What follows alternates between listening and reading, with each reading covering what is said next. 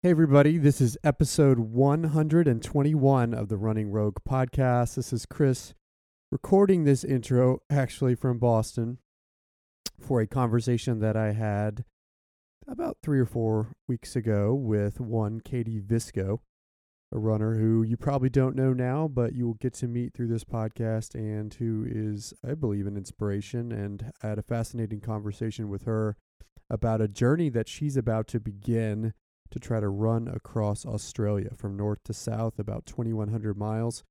Katie has already run across the U.S. She did that 10 years ago on a solo adventure, one of the first women ever to run across the U.S. solo. And so we'll talk about that journey as well as what has inspired her to run across Australia, how she's thinking about it, all the things that go in, in they're going into her planning, and how you could support her on this journey if you would like. So we'll get to that in just a second, but I do think you'll be fascinated and inspired by Katie's story.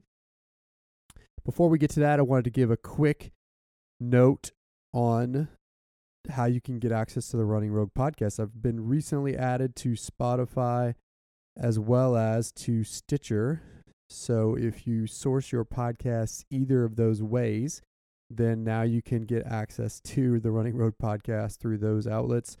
I'll post the links to the Spotify and Stitcher feeds for the podcast in the show notes if for whatever reason you can't find them, but you can also find me via search now on those platforms.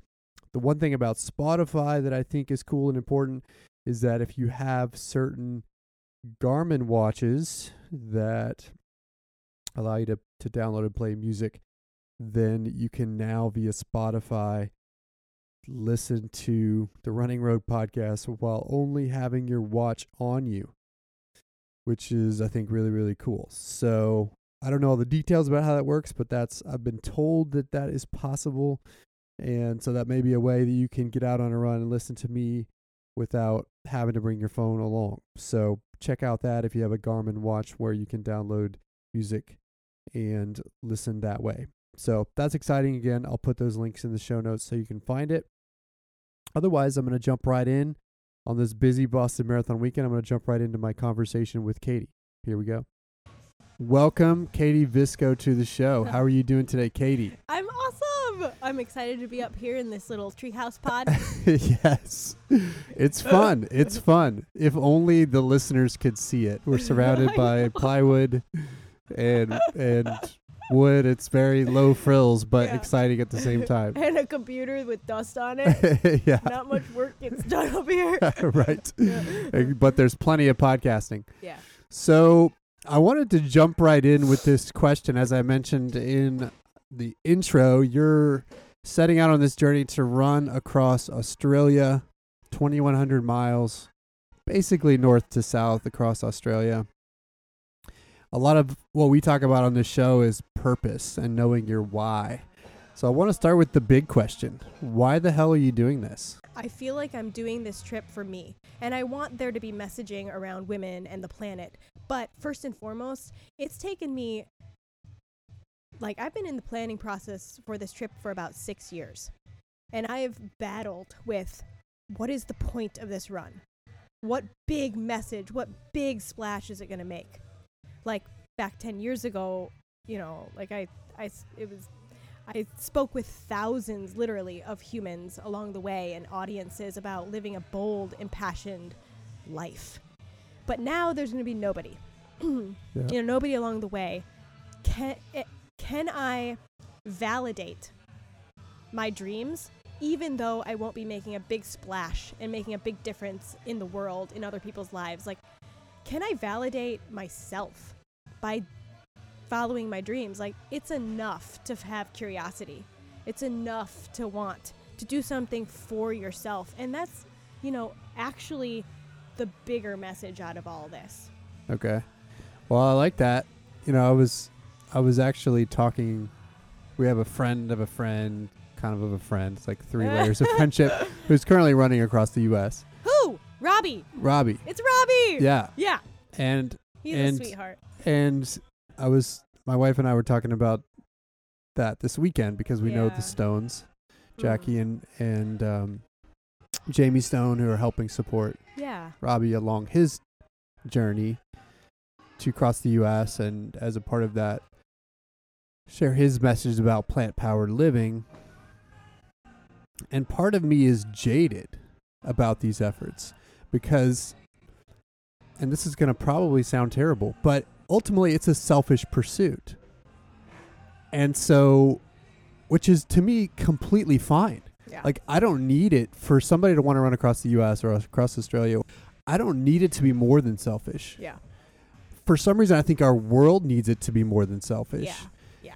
And that frustrates me because then I think it kind of puts people, it causes people to kind of cloak their efforts in something that's more than selfish so that it doesn't seem selfish. And then to me, it becomes then a little bit disingenuous. Mm-hmm.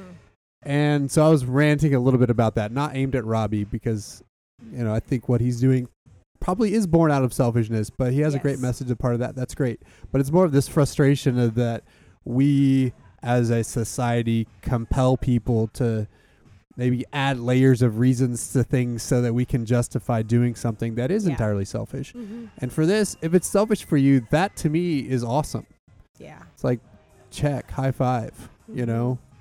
Go figure it out. Mm-hmm. But then my next question is then why tell people? Why not just go do it by Oh. yourself? Gosh, Chris, you asked that question. Yeah. So that's the battle that I have internally is the reason it's taken me 6 years to get to this point of actually going to step the starting line in 4 months is exactly that. Like I've battled with the fact that I want to do this for myself.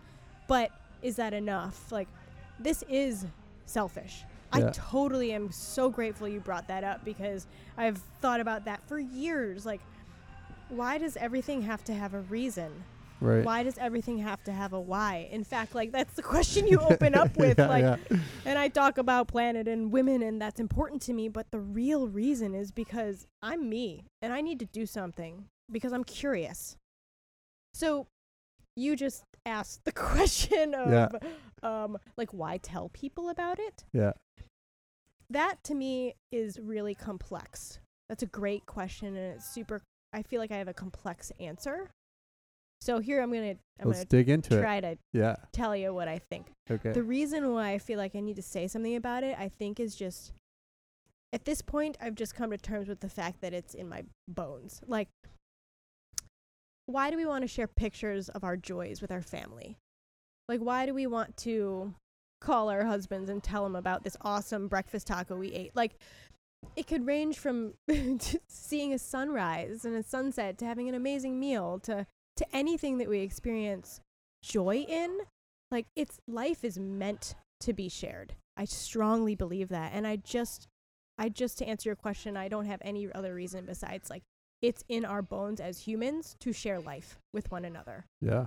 so that's like maybe a bigger answer to your complex question Yeah. Why do we share anything? why do we share anything Why I do mean- we share our workouts? Why do we share, yeah as you said, the sunset on our on our gram? oh the gram. because Yeah. sort of like I was thinking about I listened to you on another podcast talking about this curiosity. You know, curiosity is enough.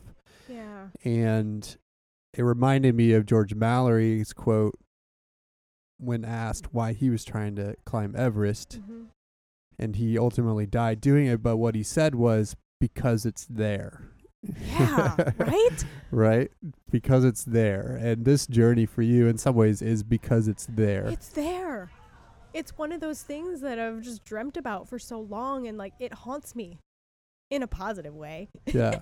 like it's it's in the closet. It's there. It's never going to go away until I just do it. Like yeah, you're right.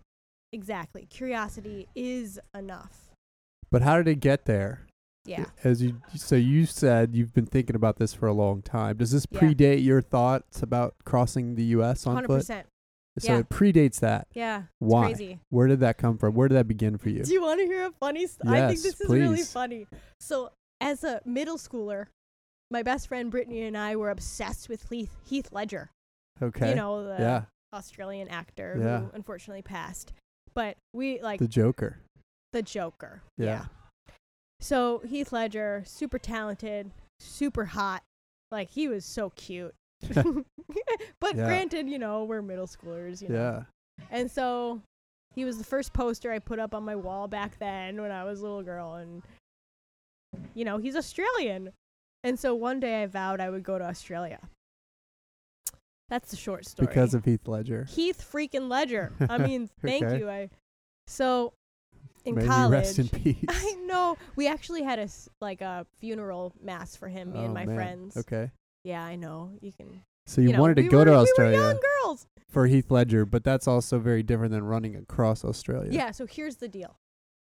I go to Australia in junior year of college because I just wanted a break from college.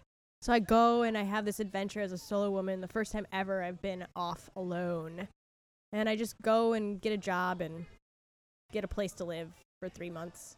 So I'm in Sydney, Australia, and it's the first time I feel like so alive and free.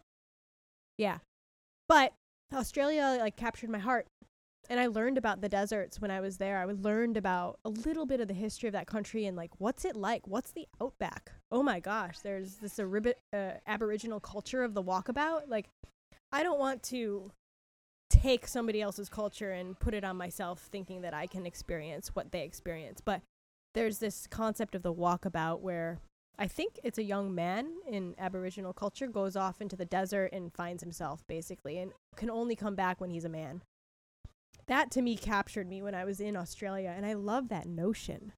And in a sense, like the original title for this run, for my run across Australia, was called Runabout. But but after conversations, I didn't want to appropriate somebody else's really spiritual, uh, you know, tradition. I'm Yeah. not of that culture. So why am I thinking about Aus- why am I going to do Australia? Because of that. Like I'm going out there to have a spiritual experience for myself and come back a more learned, grown, matured, real Katie Visco. So earlier you briefly mentioned a couple of other reasons beyond those personal reasons that you're doing this. One being sending a message to women, another being the planet. This is a totally human powered expedition. You running, your husband on the bike. Why is that? And what are those other messages? So the reason we're doing that is because this planet needs our attention. And we don't want to use a vehicle to do this, even though it would be so much easier and so much, in a sense, like safer or less risky. So the environment is really important to me and my husband, and we want to live that value by doing this run with bicycle support. So there's that, their environment, the planet. And then secondly, a personal reason as to why I'm going to do this is the women concept. And you might hear it a lot, but I'm going to go do something big and bold in the outdoors. And what I want to say to women is that, hey, there is a gap here between men and women. And I'm not saying that, you know, women should be like men. I'm just saying that there's a gap. And why is there a gap in terms of people going out and doing great, exciting, adventuresome things in the outdoors? Why do you see more men taking on FKTs? Why do you see less women doing those kinds of things? And I think there's a confidence piece missing. And so I am here telling you that I am freaking flippin' scared to run across Australia. Yeah, sure, people say that there's snakes and things, and it's the deadliest country out there, and we're going through basically three deserts and not running into any human beings for four months. Uh, so yeah, I definitely have some fears, but I wanted to do this for so long, and what am I supposed to do besides do it? So yeah, I have fears, but also I have to have some confidence, and I have to have some courage and bravery to do this and I want to be an example for women to get out there and push your limits in the outdoors. Let's close this confidence gap and just go and try. So women and the planet. Those are the things. So wouldn't I mean confidence makes sense. Wouldn't there also be some safety element of this? I mean I would imagine that that women might be more hesitant to go out and do solo adventures especially because they're just afraid of what could happen to them. Yeah. I don't know where that comes from. I, I truly don't know where that comes from. Like we could break that down, Chris. Like why would women be more scared to go and do things outside? I have no idea. Like yeah, sure we get periods and that's messy, but uh well, but I don't are know. are women also more likely to be attacked, assaulted, taken advantage of? yeah. I mean, those things are obviously. real, right? Yeah, obviously. So with that, you know, I have to say that that was one of the most frequent questions that I got when I ran across America 10 years ago is like, did you ever feel unsafe? Like I was 23 years old, running mostly solo across the country, like seeing my van every 5 miles, and not once did I feel unsafe. And so there's yes, you're right. As a woman solo, sure there's more of a likelihood to have those kinds of experiences that are not that positive. but at the same time, like we need to remember that we can take precautions and we can believe that we are safe because of our preparation. Like what would you do if you had an experience like that? We've we've got to think about it and be prepared but not be scared to do something anyway under the right circumstances. Like I'm not going to go run across a country where there's definitely, uh, you know, a lot of those kinds of encounters. Right. Women don't have the kind of freedom that we do here in America or, or even in Australia. So, for context, you were the second youngest female to run across the U.S. and the 13th overall to do so back in 2009 when you were 23 years of age. But you said you never felt unsafe. Were there, Yeah. but w- wouldn't there have been sketchy weather situations or Mm. maybe periods where you ran out of water and didn't know Mhm. where your next drink was going to come from? Did you have any of those types of situations happen running across the U.S.? Yeah, for sure. You know, like the weather thing wasn't too much of an issue because that I felt like I could push through. Like the hail, the sleet, like that kind of stuff sucked. But it kind of made it funny and enjoyable because it was just humorous. Like, Yeah. but you know, there's other times there's things out of your control, like dogs chasing you, and that was the one time that I felt the most unsafe is when just kind of just wildish dogs following me for miles and yeah. just kind of being really afraid of that. But I picked up a rock and just had to keep going. But yeah, there's things like that where I did feel unsafe. I think that frequent question that I got, I really do feel like people were referencing other humans. Like, did you ever feel unsafe? Parentheses, as a young woman alone by, you know, attacks from other people Right. or oddities from other people. That, no. That's good. Yeah. A win for the U.S. Yay, 2009. USA. USA. But you did say, and I've heard you Yeah, talk okay. about how much mm-hmm. positivity and how much people helped and connected with you during that journey. yeah. So that must have been reassuring in a lot of ways when you did it across the U.S. the first time. Absolutely. You know, like there's definitely one thing to combat fear because we're kind of talking about fear right now. You know, Yeah. one way to combat fear, like I mentioned, is preparation. Like practice, practice, practice.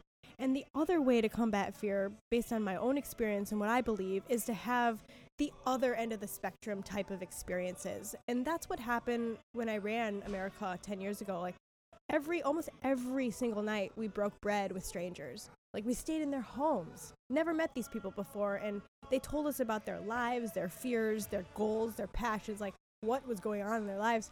And so to combat fear, like let's go and see the true nature of human beings, and that's love. So, along that journey, like so much, I saw so much love, love, love, support, care, which makes me better able to prepare and embolden myself against things that I might be fearful of. In Australia, you're not going to see as many people, though. No, we're not. So, I guess what- there's not really so that much of an issue. It's going to be a, the opposite equation, right? Where you're going to Yeah. be in desert, and desolation, and Yeah. isolation. yeah. So contrast those two things as you think about it. Obviously, you don't yet you don't yet know what that'll be like in Australia, but you you can imagine. hmm So why why the difference there, or what what makes that difference so compelling to you? Oh my gosh. So that's where we get into like the soul searching piece as a human be- being. Like me as an individual, the reason the desolation appeals to me is because exactly. Can I keep talking through the train? Yeah, Okay. There's a train. the listeners love the train. They Choo know choo. it. Okay, good. Yeah. Okay. Yeah, the reason for the desolation is because of my personal journey as a young woman still and like going through these last 33 years of my life like I want to confront myself. I want to know what I am made of. And when I take out all distractions and go to the one of the most barren desolate places on earth in a safe manner, you know, Right. like when I do that, I want to know what comes up for me. Like that's another element of courage is like I don't want to be blind to myself.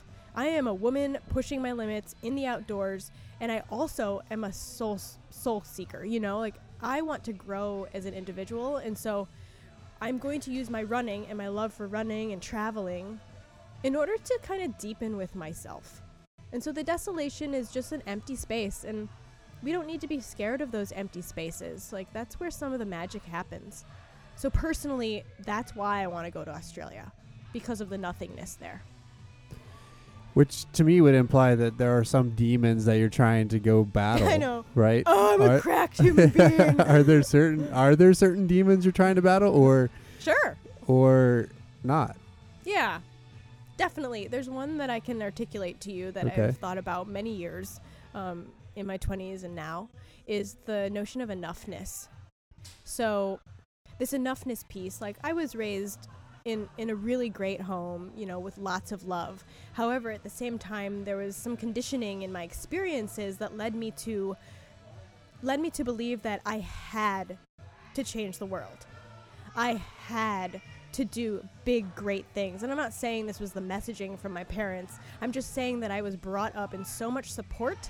Like, you can do anything you want to do. But let me ask you this like, when the world is your oyster, when you have so much potential, when you have endless options, where when is it ever enough? When do you know that you've like made it and reached it and like made enough of a difference?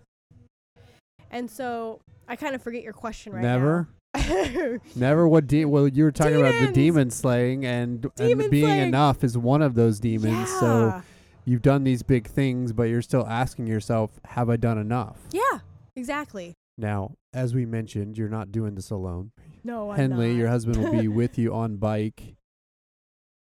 So is there something about doing this together too? Yeah. Hi, Henley. so the reason we're doing this together is simply because of the fact that we both love adventure. Like call it adventure, call it just traveling by human power in the out of doors from point A to B. Like I don't know what exactly that's kind of that thing is called, but like multi-day human powered adventures and that's how we met, that's how we fell in love. Expeditions. Expeditions, yeah. Yeah. And the reason we're doing this together is simply because we dream like that. We both have similar types of dreams in terms of our travels and adventures. So, I mean, it's as I was thinking about this, you're going to be running 30 miles a day for four months to cross Australia, 2,100 miles. He's going to be biking 400 pounds of stuff, yeah. provisions, theoretically with you, next to you, in front of you, near you, for that same period of time. In my head, I'm, I'm thinking, I don't know which is harder. Because in ya. some ways it feels like the bike could be harder, especially considering some of the p- pavement or lack thereof that you'll be crossing yeah. on on this expedition. So it seems like he's in for a real challenge too. Yeah, he is. Okay, so I'll tell you now. Okay. And he knows this, but I'll tell you. I on a 100% believe that his job is harder than mine. and like we different we have different perspectives but henley my dear i don't know what if you know what you're up to like- Y- like you're right the tracks in australia like we're expecting more than 50% being unpaved right. and so if we're thinking like sand and dirt 400 pounds on a bicycle like honey i know you can do it i know he can do it but i think it's a harder endeavor i really Yeah. do like that's crazy Yeah. I mean, I've seen well not crazy you know, I don't know. I've seen these crazy shows where somebody gets their their SUV stuck on some sandy road in the outback and can't get it out, Mhm. and then they get stuck and have to go find help. I've seen these things, right? So I'm Yeah. thinking about the type of terrain you're going to be on. there's gonna it's gonna be difficult Yeah. with that kind of weight to get through some of the sandy terrain you're gonna be you're gonna be crossing. So Yeah. yeah, Henley, this is gonna be tough, dude. Yeah. I wish you were here, Henley. You could talk about all of it. So, which brings me to my my next question as I think about Henley's first what what would have been his first expedition. As I was reading, you know, his first attempt at an expedition was to bike across Central and South America on a bike, Yeah. Which apparently only lasted three weeks because he got his bike stolen. So what what are you guys doing to protect this machine, the steed that he'll be on, so he doesn't have the same thing happen? Yeah, that's a great question because we haven't talked about that yet. Like, how in the how are we gonna lock up 400 pounds of our gear? Like, Yeah, but at the same time, we expect to be camping in what Australians would call the bush. So, you know, there's gonna be people out there. We just might not see them, or there might not be settlements or towns or cities. So we don't know. I don't have an answer for that. We're gonna be sleeping and camping out Yeah. right next to our stuff. But that's a good one. Maybe we should bring a lock. theoretically he was doing the same, right? Yeah, the- yeah, good point. You know, Henley's had seven bikes stolen. So so his track record is not good, which means you should probably plan for this in some way. At least throw a, throw a lock between the, the front or the back tire and the and the frame of this thing, so somebody can't just wheel it away. Henley, put that on your things list of things to do. Lock for bike. So on that note, let's talk about preparation. Sure. You said you've been preparing for this for six years. What does that look like? Whew.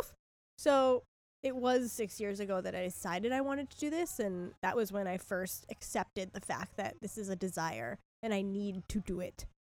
And that took a while to be okay with like, I'm gonna go do something big again, and it's risky, but I need to do this. So that's when I made the decision to do it.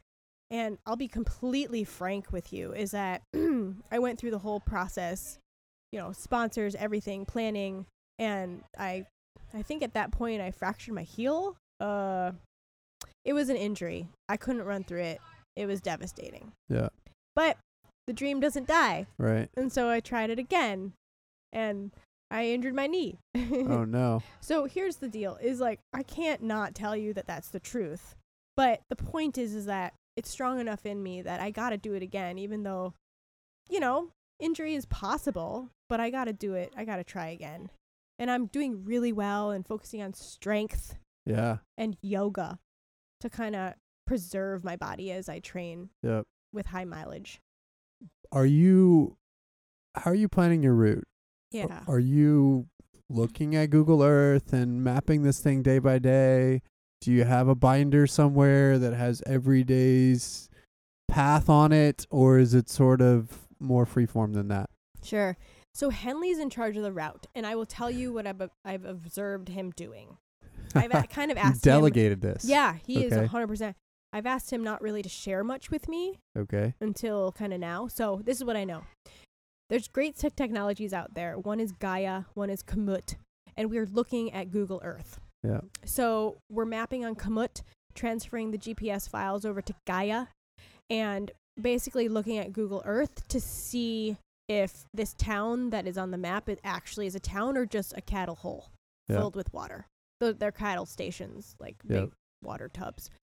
So most of the towns that we see on the map are just like basically tubs of water or cattle stations. Yeah. Um, so Henley's basically, mm, what's the word?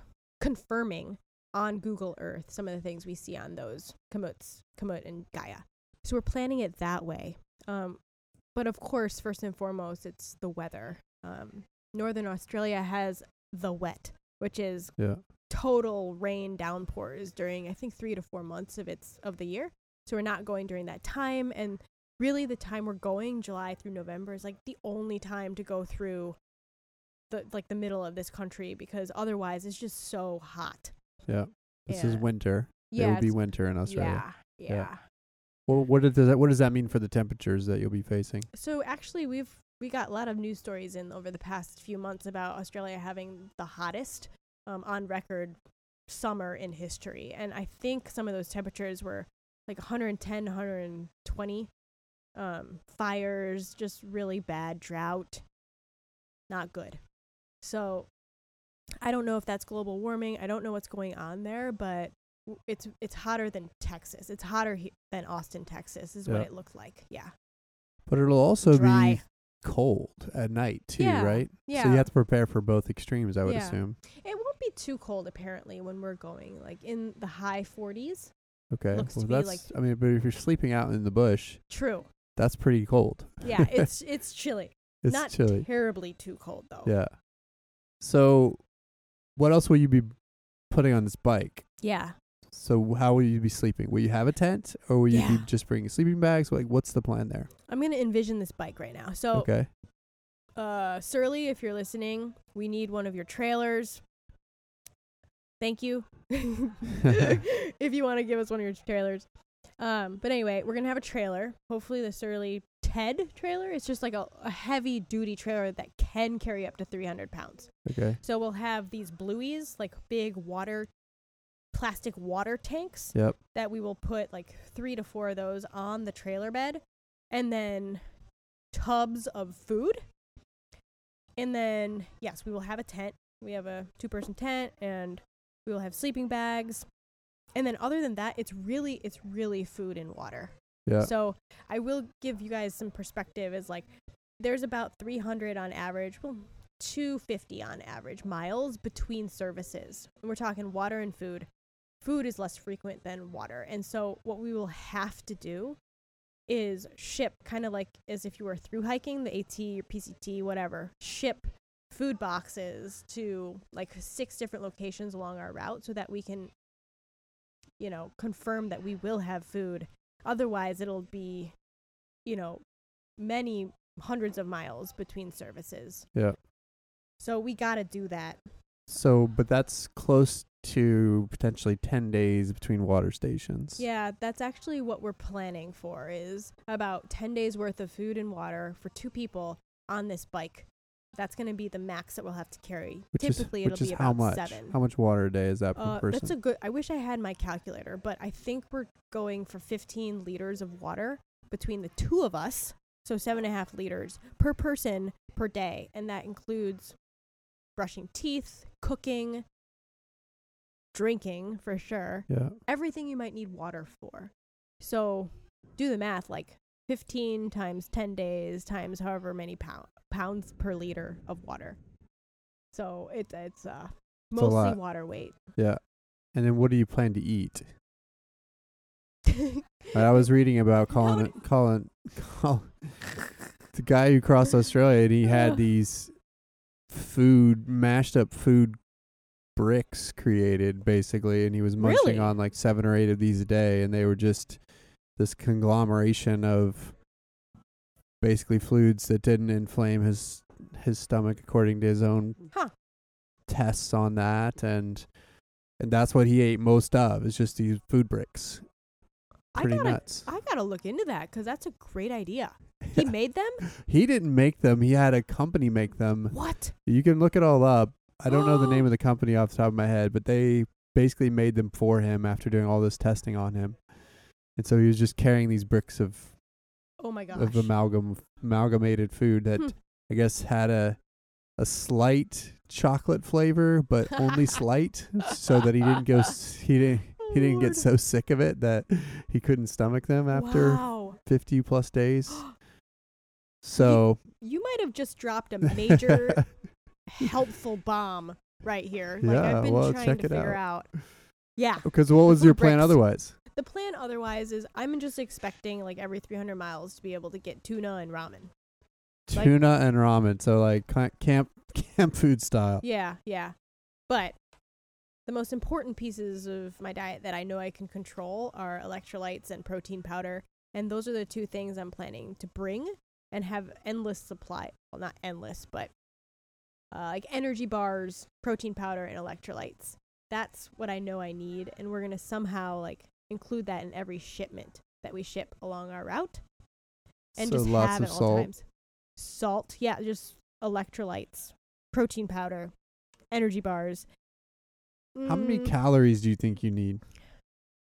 So I am I am working w- with a nutritionist. Her name's Dina. She's called the nutrition mechanic, and she's helping me a lot in terms of figuring out how much of each macro I need, like protein, even electrolytes, Yep. fats, and calories. I haven't quite gotten to a number that I need. It's going to be more than 3,000, but I think it'll be way more than 3,000. I'm not sure yet, to be honest. Well, the, this guy, Colin O'Brady, you should look it up. I'll send you the article. Yeah, Uh, please. Alex Hutchinson wrote it on Sweat Science, talking about his nutrition plan for this trek across Antarctica.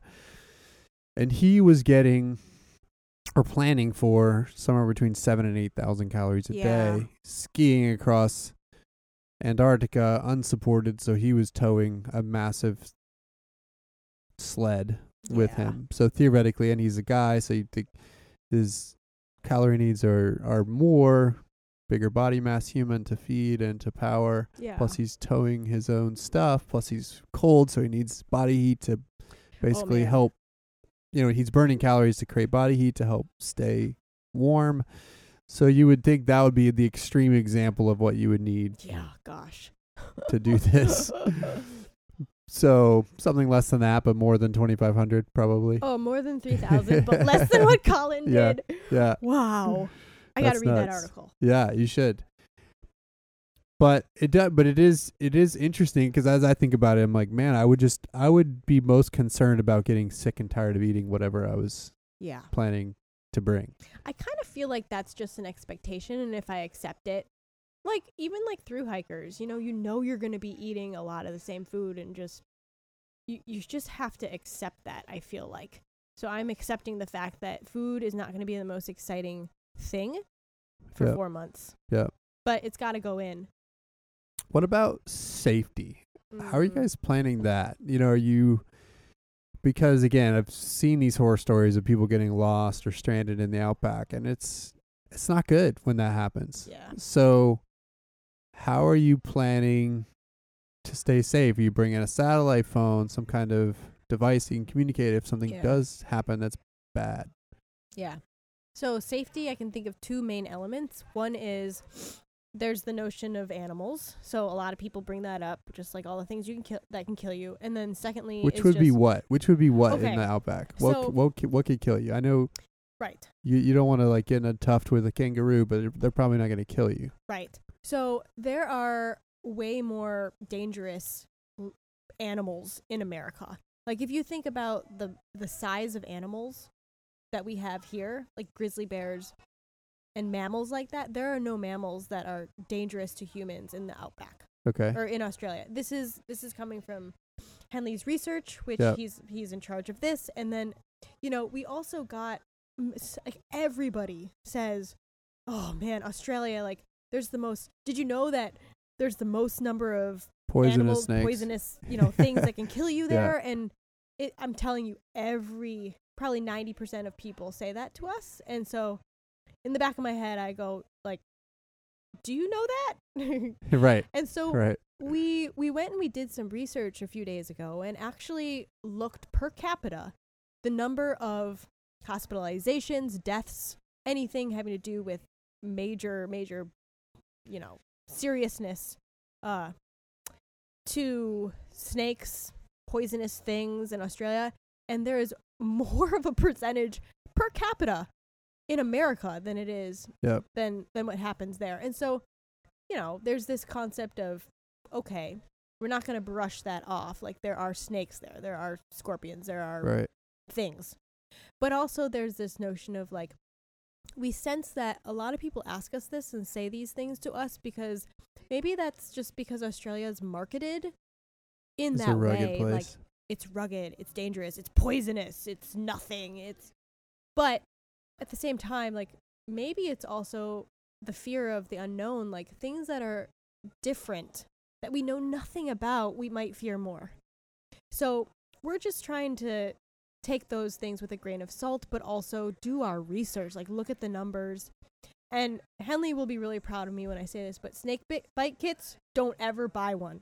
They Oh, do really? nothing. Like really? in all the wilderness first aid classes he's taken, all the instructors say that they're a bunch of BS. Like, so So then, what do you do if you get bit by a snake Oh, in yeah, the you wanna middle of talk the about outback? this? Yeah, let's talk So- about it. the Henley taught me.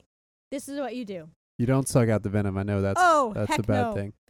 Don't wash the area in which you get bit because if you need an anti-venom and you get to the hospital, all anti-venom all anti-venoms are particular to the type of venom venom Right. that gets like bitten into you by the snake.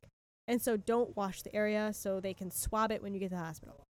Figure don't out what it. kind of venom it is. Yeah, Yeah. they need to swab the damn thing. Yeah. And so then what you do is you get bit, don't do anything except for ace bandage it, like just compression bandage, Yeah. because you want to slow the blood flow. Yeah.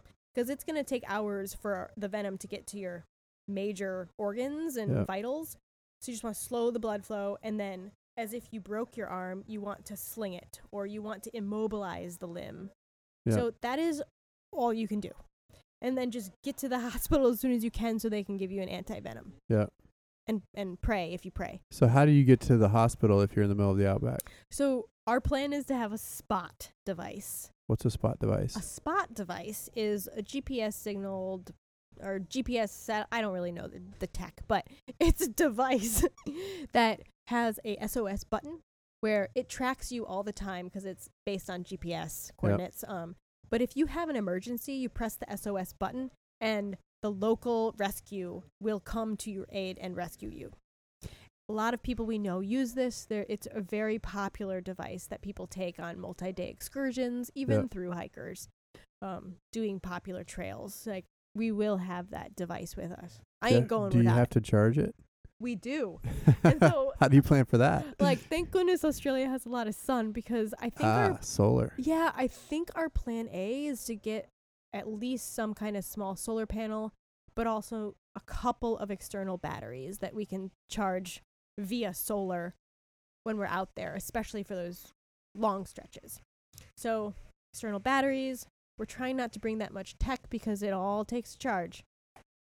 Do you need? Will you have a flashlight and all those things? Yeah, we'll have headlamps. Headlamps. Yeah. So bring in Mhm. some spare batteries for that. Yeah, I suppose so. We need some batteries for that. Those will last a while. Yeah. Yeah. Uh, okay. So, any, what are we missing? Are we missing anything on this weighted trailer? oh, on on the bike? Yeah. Well, and eh, what kind of gonna- bike is it? Okay, so Henley has the bike. It's one of it's the only one that hasn't been stolen. Okay. but Yeah, it's the. Surly Troll and Okay. it's it's a great bike. We took it across Spain and he's ridden it for a couple of years now. So we're just it's a bur it's like a burly, it's a heavyweight. Yeah. You know, not heavyweight, but it can take the load. And we're gonna put some like custom made Rockgeist bike packing bags in the frame up top.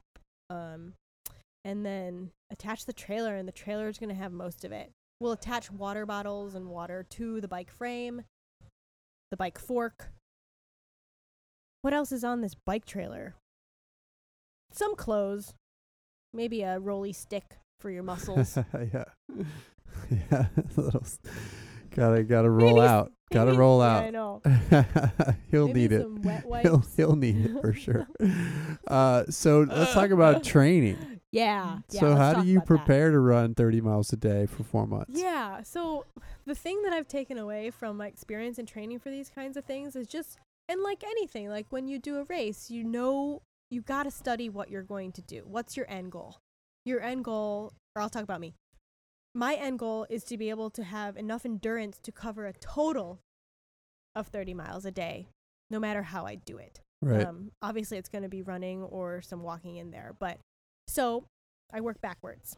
What I'm doing now is not necessarily doing anything fast, like just practicing going at a slower pace than I normally do and covering my mi- total miles that are planned for me in a given day. So that might mean eight miles in the morning, seven miles in the evening, or in the PM. Um, but I'm training backwards in a sense. Like I need to know that I can cover a certain number of miles per day and do it over and over and over again. So like Thursday through Sunday, for example, is when I do most of my miles to practice stopping, starting, stopping, starting over a period of four days. yeah. And then- Consecutive days going Yeah. longer. Yeah, yeah, How many miles does that mean you're running a day and or Yeah. per week? sure. So, for example, like I'm about 50 miles this week. And so um, running five days a week. So a couple of those days, or one of those days, is about 10 miles, and the others are anywhere from 12 to 15. And those 15 milers, like, it behooves me not to go and run at 15 miles at one time. Yeah. Like, I shouldn't do that, actually. I should chunk that up into two two runs. Like when I have 15 miles to do this Sunday, like seven in the morning, eight in, in the in the afternoon. But that's not very much In a day? in a day. When you, especially when you think about running 150. Well, no, more than that. Yeah. 210 miles a week. It's not much. However, so what? How how's that? How do you get from there to 210 miles a week? faith. no, I'm kidding. There's more preparation. Like I'm at 50 miles now, but I'm going to peak at 100 miles, Okay. and I know that's still two thirds of what I'm going to do in Australia. But you know, the mind is going to take over after that. Like I just have to prepare to the best of my ability without breaking my body before even starting yeah. the Australia run.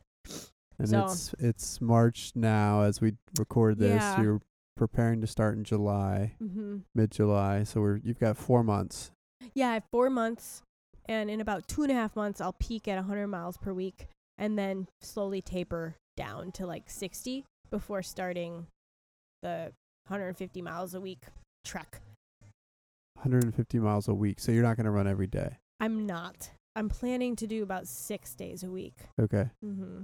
So I guess that would be maybe a little less than 30 a day. So what do you do on the off day when you're in the middle of the desert? It's a good point. Like I think we're just gonna have to prioritize the rest. That that really is a good point. That's a topic of conversation Henley and I still haven't really figured out. Like, do we plan the rest days so that we're Somewhere. near a tree? Yeah, somewhere when you do it. Because yeah, that could be fascinating. Yeah.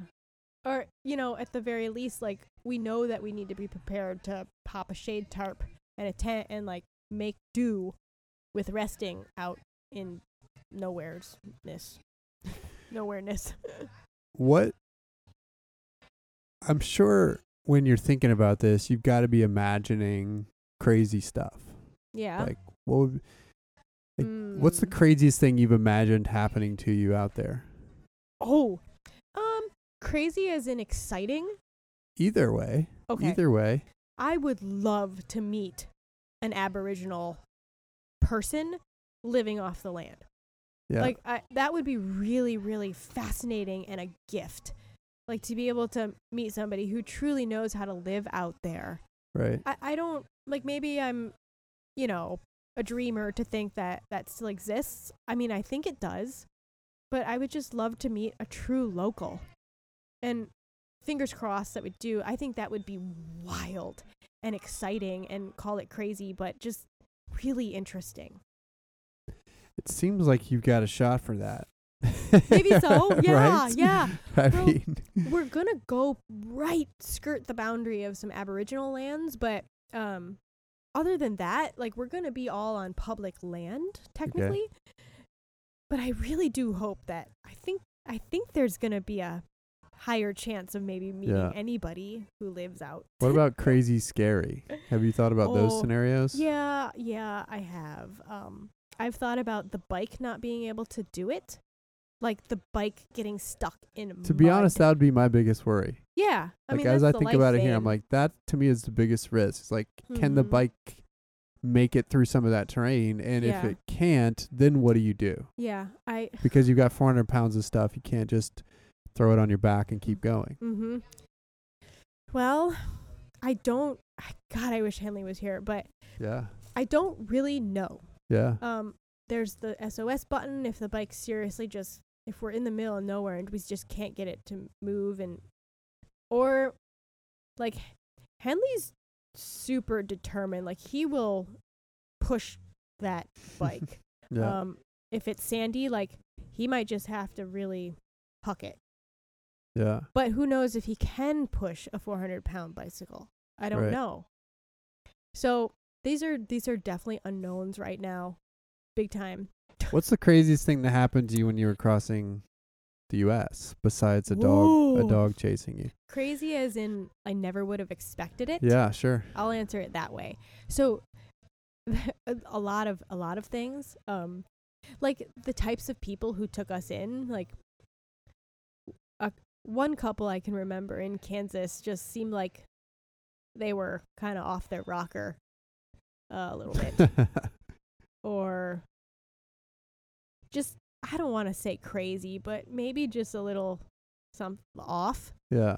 But there was this element of care and trust that we that we chose to have with them, and we slept up in their attic during a tornado warning, and Oh wow. like it was just a really bizarre experience to be like okay my hands are or my life is in kind of in the hands of these people who are a little off but at the same time like we're just choosing to trust and hope for the best um and then like on a on a more joyful note like i was very surprised one time this woman just drove out i didn't know who the heck she was she just heard about my run and my route and that I was kind of near her town. She drove out and gave me a plate of cookies. That's awesome. Just like things like things Yeah. like that.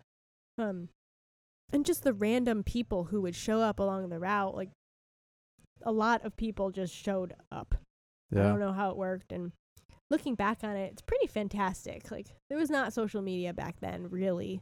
Right. So, I mean, people just showed up.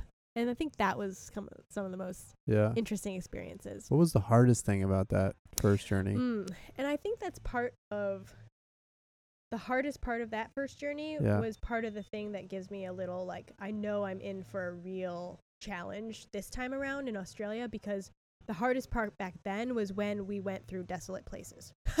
Huh, Interesting. like New Mexico was really hard mentally and s- like emotionally because it was a couple of weeks of not connecting with humans yeah. um, in the way in which I had been all those nine months I was crossing America. Like there was no, no real, like no schools really to connect with to speak, or hard to find host families, and just kind of desolate. And so I acknowledge that. Um, going into Australia, the whole thing is going to be like that, is what I'm expecting, and that's part of why, like, I want to go and confront myself. Is like that's going to be really, really hard for me because I knew it was really hard back then. yeah. The hardest part. Well, right. And I, you know, like I we talked before, I don't, I don't know you that well, but I know you enough to know you're a people person, and you like, Yeah. you like connecting people. Yeah, like people. So it is odd that you've chosen this challenge that will disconnect you from them. Yeah. Yeah. Oh, man. We can get really deep on that. Let's do it. Okay. Yeah. Your It's podcast got to be frightening. pretty deep. It's got to be frightening, right? yeah. Is that the scariest part? Being alone? Um. Okay, so it was the scariest part, but I know I've I, I've accepted the fact that that's kind of the reason why I'm doing this, and I have to embrace it, and I have to like just give it a big hug because that's part of part of the point that I'm trying to get across is like you just sometimes I just I just got to do something that scares me in a safe way. But yeah, like getting deep on that concept of I forget the question. What was the question? Is it scary to do this alone? Yeah. Um It's not scary to do this alone. It really isn't because of the whole point. And the whole point is to do something that scares me so that Well, I guess I'll rephrase it by saying there's this concept of like the outside edge that I don't know where it came from, but I just have those two words in my brain. And I want to go to that edge. Like I want to go to my own outside edge and putting myself in things and situations that are hard, but not terribly unsafe, just hard. In the out of doors is a way for me to get there. And like I said at the beginning of this podcast, like it's not really scary to me right now to go into a desolate place and do this alone because a like I do have somebody with me, but most importantly, like I need to go to that empty space. I need to go to that that space in which I'm scared. And I, I honestly think that I, I would encourage a lot of you listening, like a lot of people out there, to go to that space. To go to that space where there's nothingness, however it may look for you. Like have a day where you don't look at your computer. That that, that might be a nothingness. Like what happens there? What creativity comes out of that? What curiosities come out of that? What challenges? What mental spaces do you go to? Who are you in that moment? Are you putting, what are you putting on hold to do this? Woo! Oh man. Because I think about that. It's like Yeah. most of the time, I think people won't do things because they have something else that, well, I have to, or I, I just do this first, or Yeah. I can't train for that goal because I've got to, whatever, have a kid first, or whatever Yeah. may be. There's always something that's in the way, or my job won't let me, or Mm-hmm. so. What are you? What are you pausing Oh, to do this? So I actually I really like that question because it makes me think about it makes me think more about that because I know I've thought about it before. But at the same time, like I actually don't feel like personally I'm pausing anything because it's almost the opposite. And what I mean by that is if I don't do this run, something I've wanted to do for for a long time, if I don't do it now, then I feel like I'm pu- putting things on pause. Then I feel like oh, well, I'm giving up this run across Australia if I don't do it. And that's something really powerful. I mean, that's something really meaningful. To specifically ask your question or answer your question about what am I pausing, between the two of us, Henley and I, like, he's pausing going to graduate school potentially. I'm I'm talking kind of in in terms that maybe a lot of listeners might understand cuz or can relate to. Like and I'm pausing my business. Like I'm an entrepreneur and I have a soup company here in Austin. It's called Hot Love Soup and it's a soup delivery company. And then I also started it in Montana, in Missoula, Montana, where I spend most of my time now. And like that's going to have to be on pause and I'm ha- going to have to find a partner to take over the business while I go. It's cumbersome. It's really cumbersome. But at the same time like if I don't do this uh, Australia run, that's that's the loss there. And I think those those like still small voices are really important to listen to. Well, I think it's interesting that you framed it as you framed it as pausing the goal or the adventure Mm-hmm. instead of the other way around. Yeah. You know, it's like I asked the question, "What are you pausing to do this?" You say, "Well, really, I think of it as if I don't do this, I'm pausing my goal, my adventure, the thing I've been dreaming about for six years. Who cares about the other things?" Yeah. I care about the other things, but it's just a matter of priorities and like what is what is my heart really saying?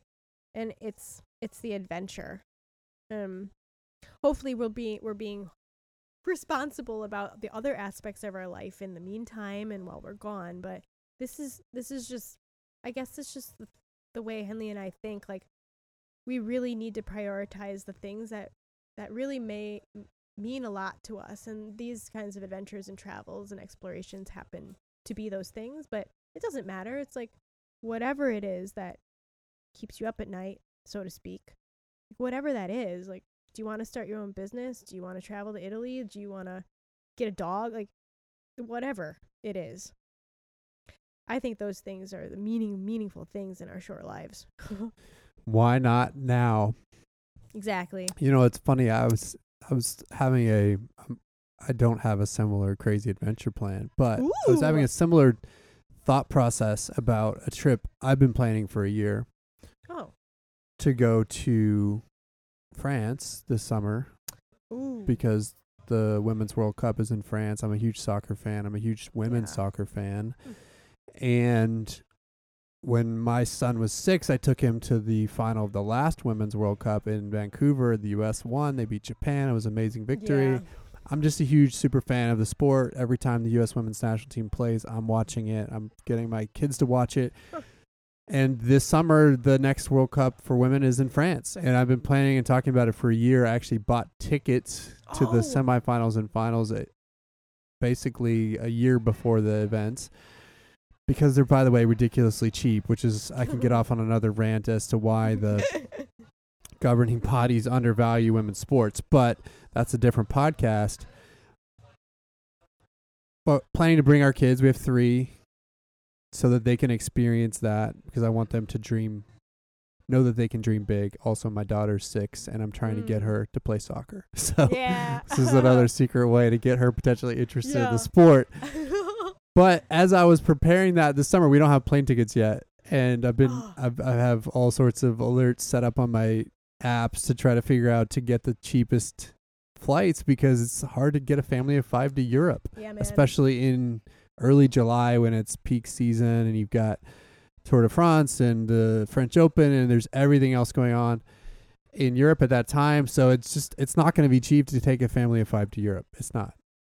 And so part of me in my head was like, oh man, is this a good idea? Like maybe I shouldn't spend Mhm. money this way. Like I've got a plan for college and all these other things. And so I started to talk myself out of the trip Mm-hmm. because the financials of it and yes those are cumbersome but at the same time this weekend i'm like no that's stupid like this is going to be a once in a lifetime experience that will i believe impact them for the rest of their lives not just in hopefully seeing something that makes them want to dream big but also experiencing something as a family Yeah.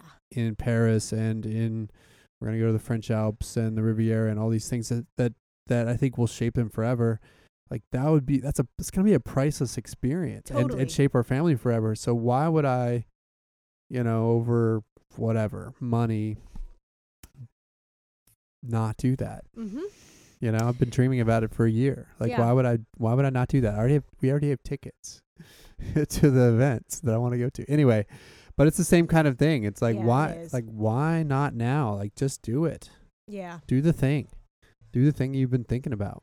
I say totally go. You need to go. Yeah. You no, I to go. believe that. Like, you know that. Yeah. And you know that because if you don't do it, it's like you put that on pause. You put that goal on pause. You're going to be really bummed that you didn't do that with your family. It would Yeah. be stupid. yeah. Don't you think there's like a lot of cages that we have in our minds? Like all of us. All of us have cages we put ourselves into. Like I can't do that because of this and as long as you're not hurting somebody else, there's a will. Like there's a way to do those things that you actually care about. So a lot of cages. Well, yeah, and I think the thing about those cages that is difficult is that they don't often present as cages. you know, cages are easy to oh, to run away from, right? But they often present as rational, thoughtful, methodical behavior. Yeah. You know, somebody would say, "Yes, Chris, financially that wouldn't be the best way to spend your money that you'll never get back. You should instead invest that in a college fund for your kids so that in 15 years your daughter can have you know money for college or whatever." yeah. like, it's and that somebody could look at that and say, well, the, of course, if you made that choice, saving instead of spending, then somebody would say, yeah, that's a rational decision. I'm not going to beat myself up over that. And so, and and by the way, some people may, may make that decision, and that's okay for them. But I think oftentimes we we wrap safe decisions in Mm. logic mm-hmm. that feels reasonable. It doesn't feel like a cage, yeah. but that does limit us. Mm-hmm. Mm-hmm. And that's where you get danger, especially I think as it relates to some of these personal goals that we have. It's like, well, you know, I was telling, I've told this story before on the podcast, but five years ago, I told myself, eh, you know, in my head, I'm like, I'll never have another marathon PR. Huh. And the reason I told myself that was because I had three kids and I have a business and I coach a bunch of athletes and I don't have time and this and that and I'm getting older and I had these reasonable reasons to oh, think, Oh, yeah. you know what? And plus, by the way, I love running for running's sake, so it's okay not to have those goals anymore. I had this hmm. nicely wrapped story around my own athletic pursuits, while at the same time, deep down, I knew I could run faster again yeah. if I Wow. just took the right steps. And so, and it took somebody telling me that it's like, hey, you're just telling yourself that's a that's a convenient story. and ultimately, I figured that out, and since then, I've PR'd multiple times in the marathon and at every way. distance. And so, I think that's what happens is like we tell ourselves these convenient stories about why we shouldn't or can't, Yeah. and then we don't. Yeah. And while it doesn't have to come in the form of running across Australia, Mm-mm. can come in a lot of different forms for a lot of different people. I think this is an example that can show others that if you can do something as extreme as run across Australia self supported with just a bike and your husband, then somebody else can go run that first marathon that they've been thinking about or go get that Boston qualifier that they've been dreaming about or go do whatever. Definitely. I really like your perspective of sometimes the rational kind of blankets and, and encapsulates these decisions that we make. Like we think that they're rational, we think we're making a careful choice, but at the same time, like that voice inside of you that like call inside of you is still there. It ain't going anywhere. But convenience a really good word. There's a lot of a lot of reasons and a lot of excuses we make to make things more convenient, but the dream doesn't die. Clearly, it hasn't for you. no, no. So, what happens if you fail? Mm, it's okay. You learn. Have you thought about that? yeah, I've thought about that a lot. Yeah, definitely. And um, Does it matter? does it matter? Yeah, if you Um, fail, if you make it or not. I don't even know what failure means anymore. Like I, I it's been, you know, this process has been long in my book relatively speaking. And so I am going to be so damn happy if I just get there. Yeah. Like if I can get there and do one day, I'm going to be so happy. If I you can just start. if I can just start. Yeah. If I can just start and just I just one foot in front of the other. Like I I I will tell you the truth. It might sound uh, so, call it something, but like I feel like I've come to terms with failure.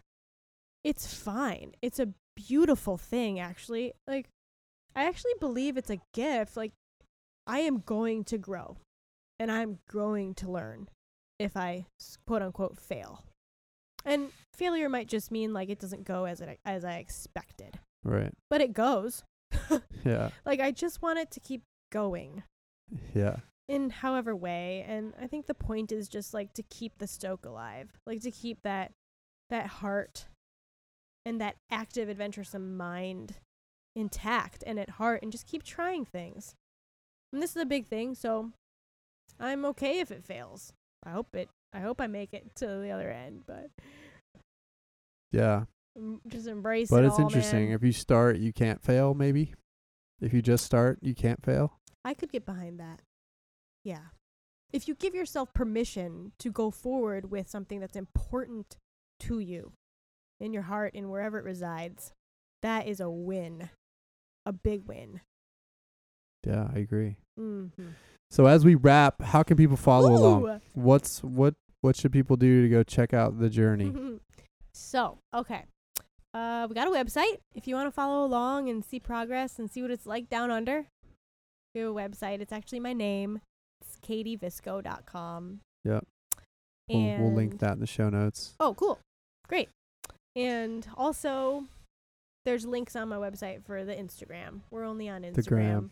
The gram. I mean, who knows how. we're going to hopefully post a few times when we're down under because we don't think we're going to have service much. But there's going to be a lot of sharing before and after, and hopefully some during. We just really want to, I just really want to connect with people. Like, email me, write me a letter, like, tell me about the things that you dream of. I love that conversation. So, the website mostly, and I will put a plug out there. Like, we are fundraising for this. We're not fundraising for a cause or for an organization. We're fundraising to make this happen. And we're putting some of our savings down, but we don't have enough. And because I need to do this now and I want to do this now, because why wait? Um, we are fundraising and we have about $6,000 more to fundraise in order to make this trip happen. So on the website, there's a link to donate, even if it's just a couple bucks. We'd really appreciate it. cool. Yeah. Well, we're rooting for you, Katie. Yeah. Thanks for joining the podcast. This has been a fascinating discussion. Yes, agreed. So here's to starting your journey, and we'll be following along along the way. Yay! Thank you. Thank you. So there you go, Katie Visco, everyone. I will of course keep you updated on her journey as she starts this summer to travel or run across Australia, and hopefully that conversation inspired you to maybe take a leap of faith in a journey or dream that you've been contemplating, or maybe if you're already on a journey, maybe give you a little bit more resolve and determination to help finish or fight through to the end on that journey. So hopefully you were inspired in one way or another. If you'd like to support Katie or follow along with Katie, I'll of course of course include all of those details in the show notes, so check that out. Otherwise, as always, thanks for listening and you can check me out on all of our various outlets, roguerunning.com uh, and on Twitter, Instagram, and Facebook at Rogue Running. Until next time, we'll talk to you soon.